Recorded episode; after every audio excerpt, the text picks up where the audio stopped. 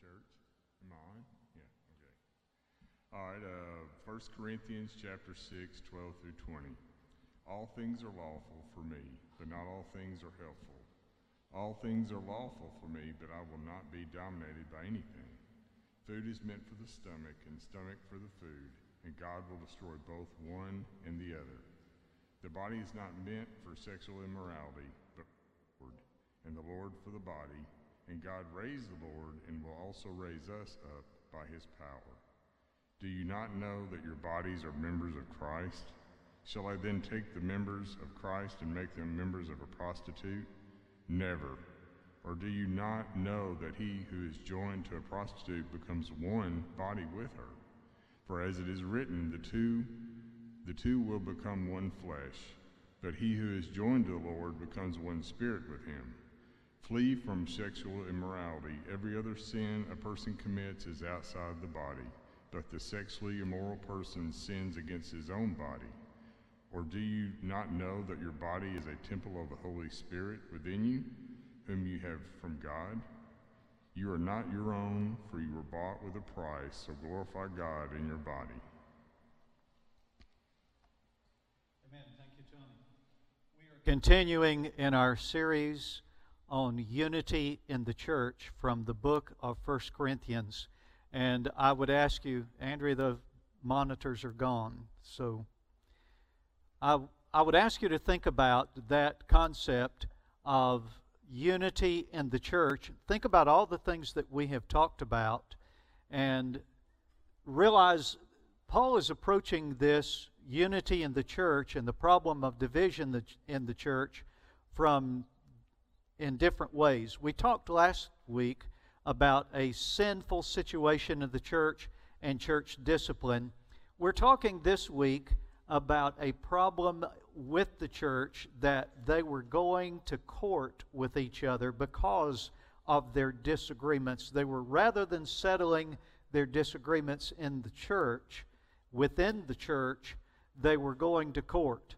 Now, looking at chapter 6, you know, when you say you're going to preach through a book, that means you have to cover the whole book. You can't skip over chapters. And looking at chapter 6, it would have been very easy for me to turn that into three sermons, which would have admittedly been disjointed.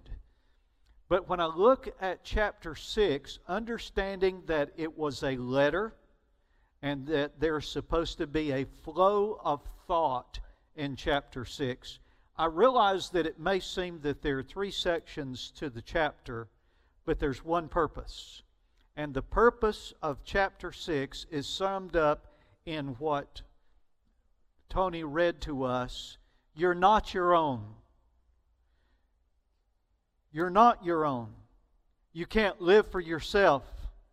You have to live to the glory of God. And so the, the sermon this morning is our goal, God's glory. Our goal, His glory. Now, the thing is, if you're going to live with the goal of glorifying God in everything that you do, if that is your goal in life, there's some things that Paul mentioned to the church at Corinth that are very practical to us today remembering our overall goal is to glorify God. First of all, if the church is going to glorify God, there has to be reconciliation in the church of God. Remember that in the church at Corinth, there were divisions in the church, there were cliques in the church, there was disagreement, there was division, there was arguing. And in this particular case, it was not just the division of I'm of Paul, I'm of Cephas, I'm of Christ, I'm of Apollos. It, it was that they had disagreements where one had perhaps stolen from another or had made a contract and did not keep the contract. And that division had them going to law against each other which was a disgrace, if there's going to be reconciliation, we have to understand that part of the motivation for reconciliation is so that we do not disgrace God. Look, you can't glorify God if you're disgracing his name. The scripture says when one of you has a grievance against another, does he dare go to law before the unrighteous instead of the saints? Or do you not know that the saints will judge the world? And if the world is to be judged by you, are you incompetent to try trivial cases? Do you not know that we are to judge angels? How much more then matters pertaining to this life? So if you have such cases, why do you lay them before those who have no standing in the church? I say this to your shame. You see, there were problems, there were disagreements in the church. They turned them into legal cases and they went into secular court in order to try to solve those differences between, between them. We're not talking about criminal court, and we're not talking about criminal cases. We're talking about perhaps even petty grievances, and that is the indication from Paul. These were not life changing events. Nobody was going to die over this. No one was really going to go hungry. they were demanding their rights. I demand my rights. You did me wrong, and I want vengeance. The problem with that is it's an unscriptural principle, and he'll talk about that in a minute. But the problem with that is it is a disgrace to the church. Last week we talked about how it was disgraceful that this sin was going on in the church and they were doing nothing about it. Now we're talking about another disgrace, a way the church is disgraced, when they had disagreements and everybody in the community knew about it. You know, churches have reputations. And the reputation of your church is tremendously important. You know what determines the reputation of your church? How you treat your church and what you say about your church. I heard all my life about families who went home and had the preacher for dinner every week. Now, listen, they're not talking about the old fashioned custom. People don't do that anymore. But they used to invite the preacher home for Sunday dinner. And they weren't talking about that. They were talking about running the preacher down, chewing him up and down with criticism. And when you do that, what idea and what concept, what thought, what reputation does your pastor have and does your church have? Now, I told my study group this morning I'm enjoying that even a year down the road, we're still in the honeymoon phase in our relationship. And I pray that it continues a long time. But I'm not dumb enough to think that there's nobody who's dissatisfied or critical. If you are, bring it to me. Don't talk about it to someone else. If there's a disagreement in the church, don't spread it to the community. Let's talk about it here and let's solve it here. That's why I'm here. If I can be a mediator, an arbiter for you, if there's somebody else, he said, Don't you have anybody wise enough in the church to help you to solve these issues? Listen, you can easily disgrace the church of the Lord Jesus Christ. And if you disgrace the church of the Lord Jesus Christ, you are disgracing the Christ who died for the church. And our goal should be to live to the glory of God, not to be a disgrace. Not only must there be reconciliation to avoid disgrace, but there was a charge of disability. They were disabled. He said, and if the world is to be judged by you, by the way, you do. I, I'm sort of avoiding this because, Tony, I don't have time to preach the whole thing. I mean, if I started talking about when Jesus comes and we rule and reign with him and we judge the world with him, even judging angels, that, that's a sermon for another day. but it talks about our ability as children of God to do this ourselves. If the world is to be judged by you, are you incompetent? Oh, that's a hard word. Do you ever want anybody to say that about you? I certainly do not want anyone saying that about me. Are incompetent. And he said, Are you incompetent to try trivial cases? Uh, I, I said, These are not life or death matters. These are petty grievance, grievances, grievances that people are just trying to get vengeance and claim their rights. Don't you laugh at me. I tried four times to say that word. And if the world is to be judged by you, are you incompetent? Oh, to try trivial cases, I say this to you, shame. Can it be that there is no one, no one, no one wise enough to settle a dispute between the brothers? But brother goes to law against brother, and that before unbelievers? Really? Are you really doing that? It is a matter of disability. You think you're not able to do it. Or maybe it's more, I don't trust anyone. I don't trust anyone. Trust God. You know, living to the glory of God is a decision that you have to make. And you cannot make the, that decision if you do not trust Him. I will sacrifice and I will serve. I will take the risk because I believe God. I trust God. Let us not be incompetent, disabled. The other word that's in that first series of verses is defeated. We do not need to be defeated. He says to have lawsuits at all with one another is already a defeat for you. Why not suffer wrong? Why not rather be defrauded? Listen to me.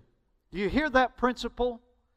It's better to be defrauded, that is, to suffer loss, than to be defeated, that is, to dishonor God. Listen, by the way, this is a principle that Paul is introducing here in chapter 6 that he will continue through the rest of the book. It is a principle of giving up your rights in order to do the right thing. Giving up your rights to the, for the glory of God. The greatest loss is for God's church and God's people to fail to glorify Him if we do not glorify God in everything we do, that is a defeat. We need to understand that. Our goal, our goal should always be His glory. The second thing that he talks about, I said there's three sections. The first is the reconciliation section. Be reconciled to the glory of God. The second section is the transformation section. Be transformed by the Spirit of God. Now, in those verses, God, Paul, by inspiration of God, reveals God's wrath on sin. He says, Do you not know that the unrighteous will not inherit the kingdom of God? Or do you know that do not be deceived. Neither the sexually immoral, nor idolaters, nor adulterers, nor men, nor men who practice homosexuality, nor thieves, nor the greedy, nor the drunkards, nor revilers, nor swindlers will inherit the kingdom of God. Now, I said last week, and I will repeat again this week anyone is welcome to walk through our doors and come to our services. I said last week, and Walter liked it so much that that was the clip he put on Facebook. I said, Nobody comes to Faith Baptist Church except sinners. We're all sinners. You're either a lost sinner because you have not come to faith in Jesus Christ, or because you have come to faith in Jesus Christ, you're a saved sinner. But we're all sinners, and there is no one that is rejected at the door, whether they are sexually immoral, whether they're idolaters, or adulterers, or homosexuals, or thieves, or greedy people, or drunkards, revilers, or swindlers, they're all welcome. Maybe I should say you're all welcome. But we better understand that God is not content. He loves to have you come. We love to have such people come. But we must preach to them the unvarnished, the uncompromised Word of God. I want to make it clear that the most important thing that happens in this church anytime we meet is the preaching of the Word of God. It is more popular today to preach about the love of God than it is to preach about the wrath of God. And God is love. But you better understand God hates sin. Let me say that again because I didn't get a single amen. God hates sin. He hates sin so much that when he put the sins of the world on Jesus Christ, his only begotten Son, it was necessary for him to stretch out his arms and die for the sins of the world. That's how much God hates sin. And if you are sexually immoral, that includes both homosexuality and adultery. We have a tendency to, to shake our fist at the homosexual, but we turn a blind eye to the adulterer. They're both sins that are hated by God. God condemns them both. All of these are a practice of life that is characteristic of an unbeliever. And anyone who is a believer who practices this makes us question whether they're a believer, whether they were ever really saved or not. Now, I can't say that. Only God can say that. But He said that we are to judge people, we are to know them by the fruit. That means their manner of life. Understand, it is for these sins that Jesus died. It may not be popular to preach about God's wrath on sin, but friend, it is absolutely necessary. Why?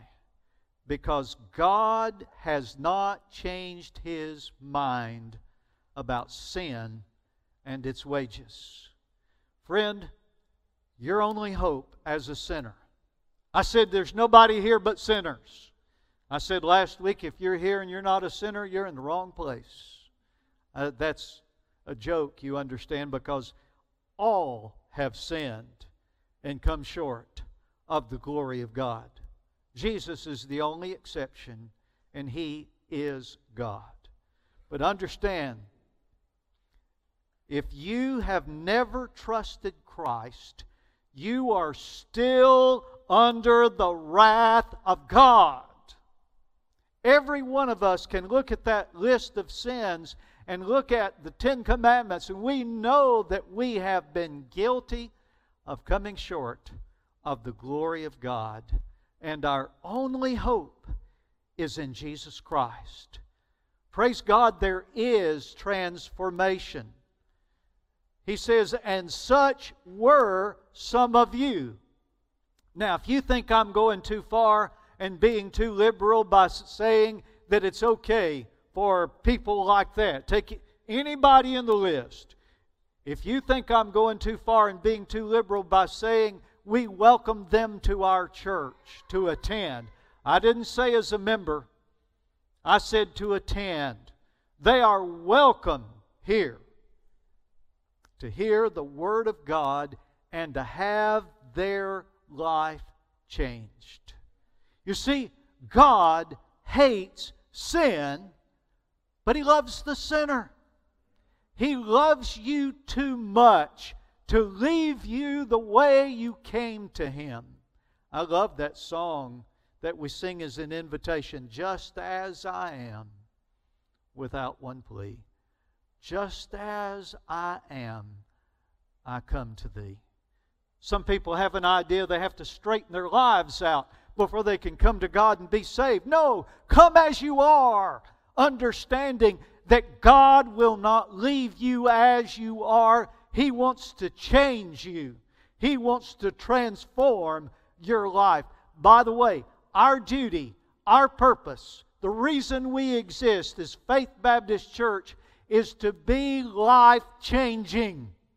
There should be transformation taking place in the lives of the people that come to our church. And if there is no change, if there is no trans- transformation, we are not, as a church, glorifying God. We need God to work. We need the Spirit to move. We need people to repent. We need people to be saved to be changed, to be transformed. He said, You were like that, but you're washed. Have you been washed in the blood of Jesus? We sang that song so many times in Swahili, I can hear it in my sleep in Swahili. Are you washed in the blood of the Lamb? There's something special about knowing. Listen, understand this.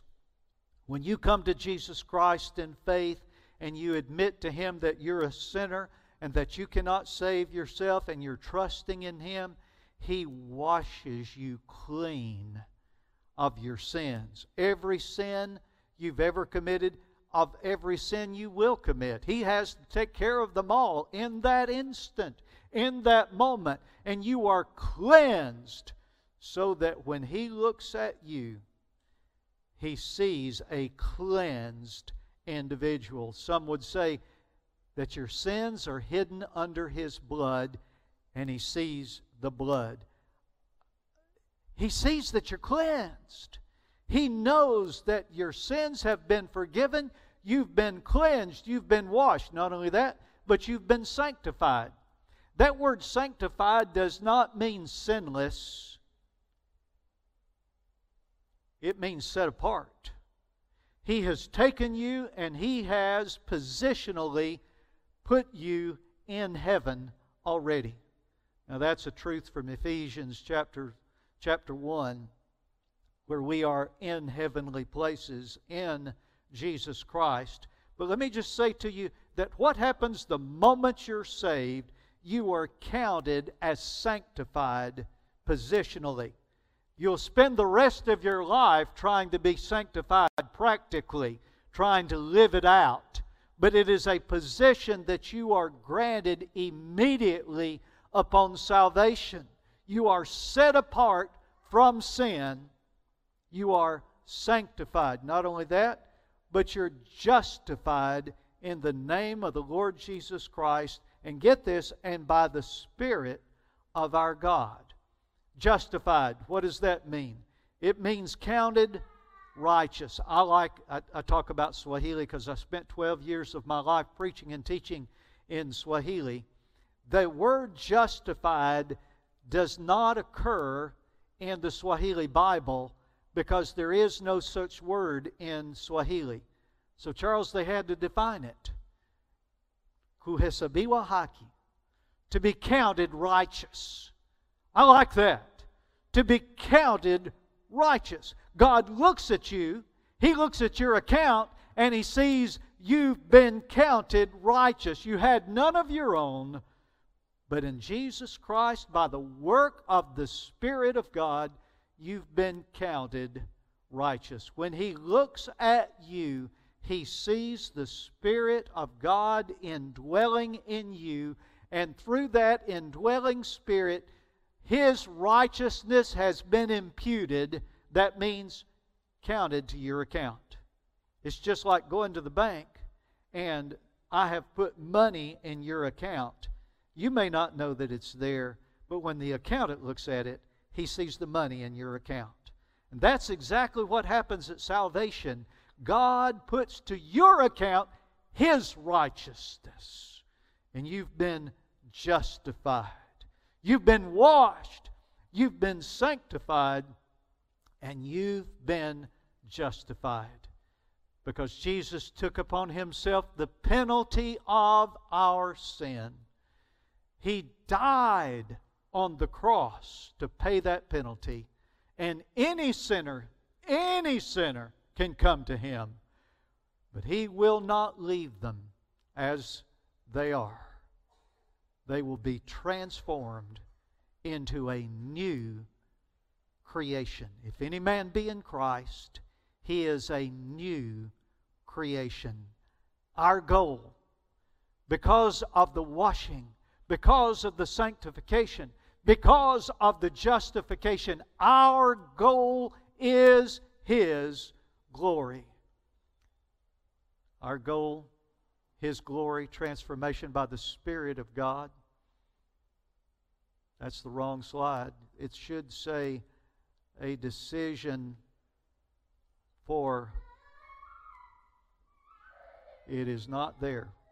Somebody may have to read it off your your slide for me. That's what happens when you cut and paste in the slide presentation. It is a commitment to holiness. A commitment to holiness. Now, understand if we're going to make a decision for discipline to the glory of God, there it is, a commitment to discipline to the glory of God, there we have to understand the law of freedom. In 1 Corinthians chapter 6 verse 12, all things are lawful for me. Now be careful here. What can you do once you've been saved to not be saved anymore? Nothing. There is nothing. You have put your faith, you've put in Jesus Christ, you've put your soul in His hands, and there is nothing you can do to undo that. You've been born again by the Spirit of God, and you cannot become unborn. But be careful. Does that mean you can do anything and not be lost again? Yes. Does it mean you ought to? Heaven forbid. That's what Paul said. Shall we continue in sin that grace may abound? He said, Good grief, no. That's a one word Greek word that has a lot of different translations. And the answer is good grief. No. All things are lawful, but not all things are helpful. Not all, all things will help you to grow. Not all things will be to the glory of God. Your goal should be the glory of God. All things are lawful, but get this I will not be dominated by anything. Again, we could spend a lot of time today talking about addiction, which is idolatry. We live in an addicted world. Everything around us pushes us to be addicted. Uh, you can even be addicted to the Razorbacks. It's a little easier today than it was last year to be addicted to the Razorbacks, but you can even be addicted to football. You can be addicted to food. You can be, uh, usually when women are present, I like to say, much to their displeasure, you can even be addicted to chocolate.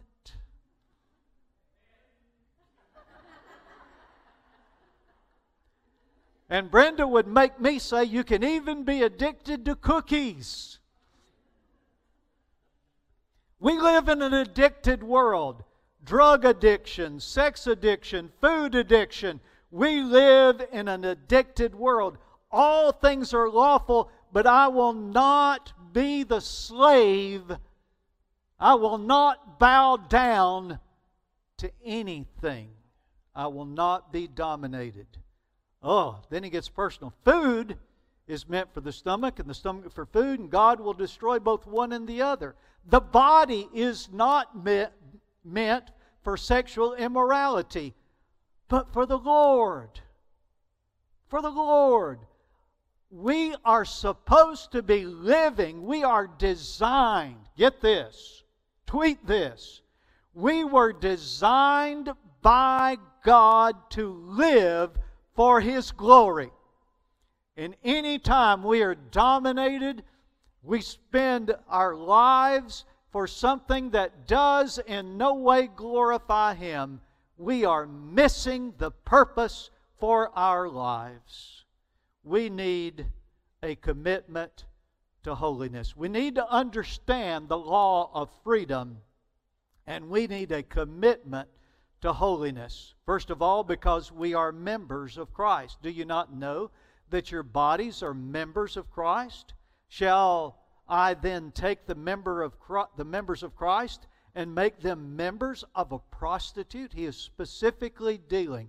Now, if you wonder why he's talking so much about sexual immorality and about prostitution, it's because he's talking to Corinth. Corinth was a city of all kinds of idolatry, and this is weird. It just is. But a part of the idol worship in the temples in that day is there were temple prostitutes. That, that's, that just blows our minds. Well, or does it? Think about all the sex that's thrown our way in our culture today. Our bodies were not made for sexual immorality. Shall we join with a prostitute? Do you not know that he who is joined to a prostitute becomes one body with her? For as it is written, the two will become one flesh. That, that's a verse about marriage, and I get to preach about marriage next week from chapter 7. But he who is joined to the Lord becomes one spirit with him. Listen, that is a plea for holiness. Living a holy life. Man, I don't hear much preaching about that anymore. Been a long time since I heard a preacher on the radio or TV quote the verse, Be ye holy as I am holy. If you're going to live to the glory of God, you're going to have to make some decisions for holiness to live for the Lord. We are members with Christ, we're joined with Him spiritually, and we need to commit to holy living. living. Listen, because our bodies are the temple of the Holy Spirit, we need to be aware of the Spirit of God that lives within us. To flee from sexual immorality. Every other sin a person commits is outside the body, but the sexual immoral person sins against his own body.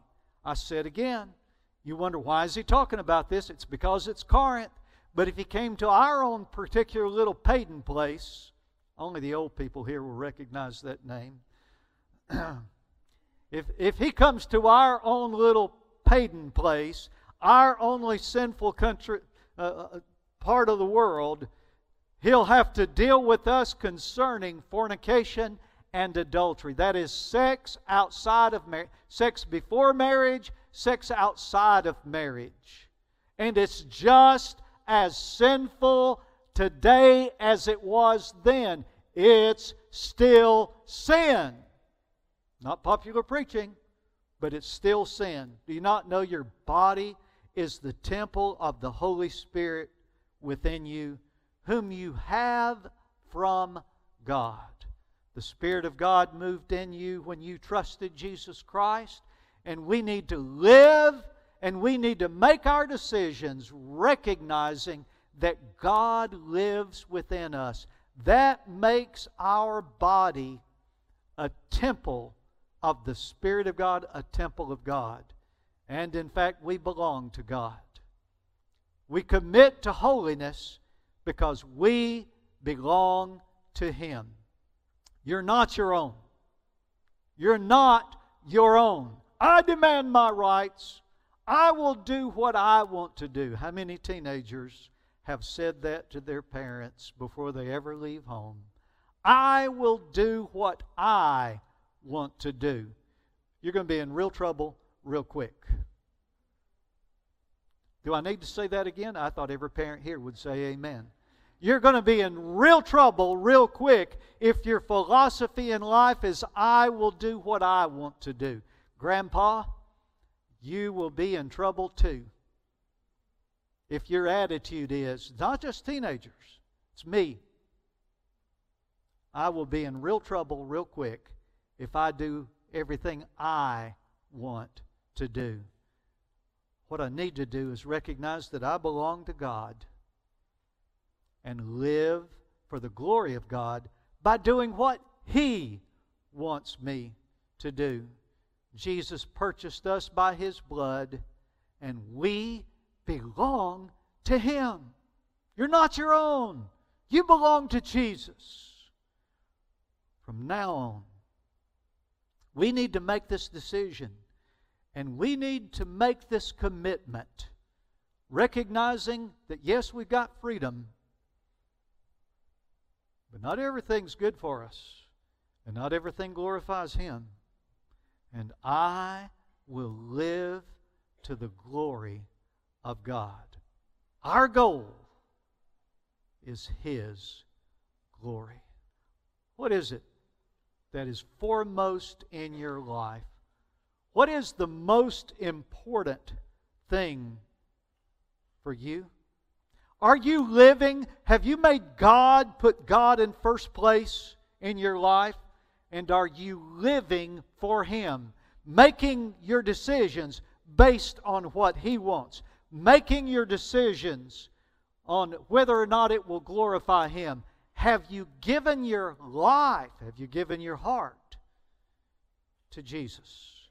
Live to the glory of God. And if I said, if you you said, I'm going to do what God wants you wants me to do.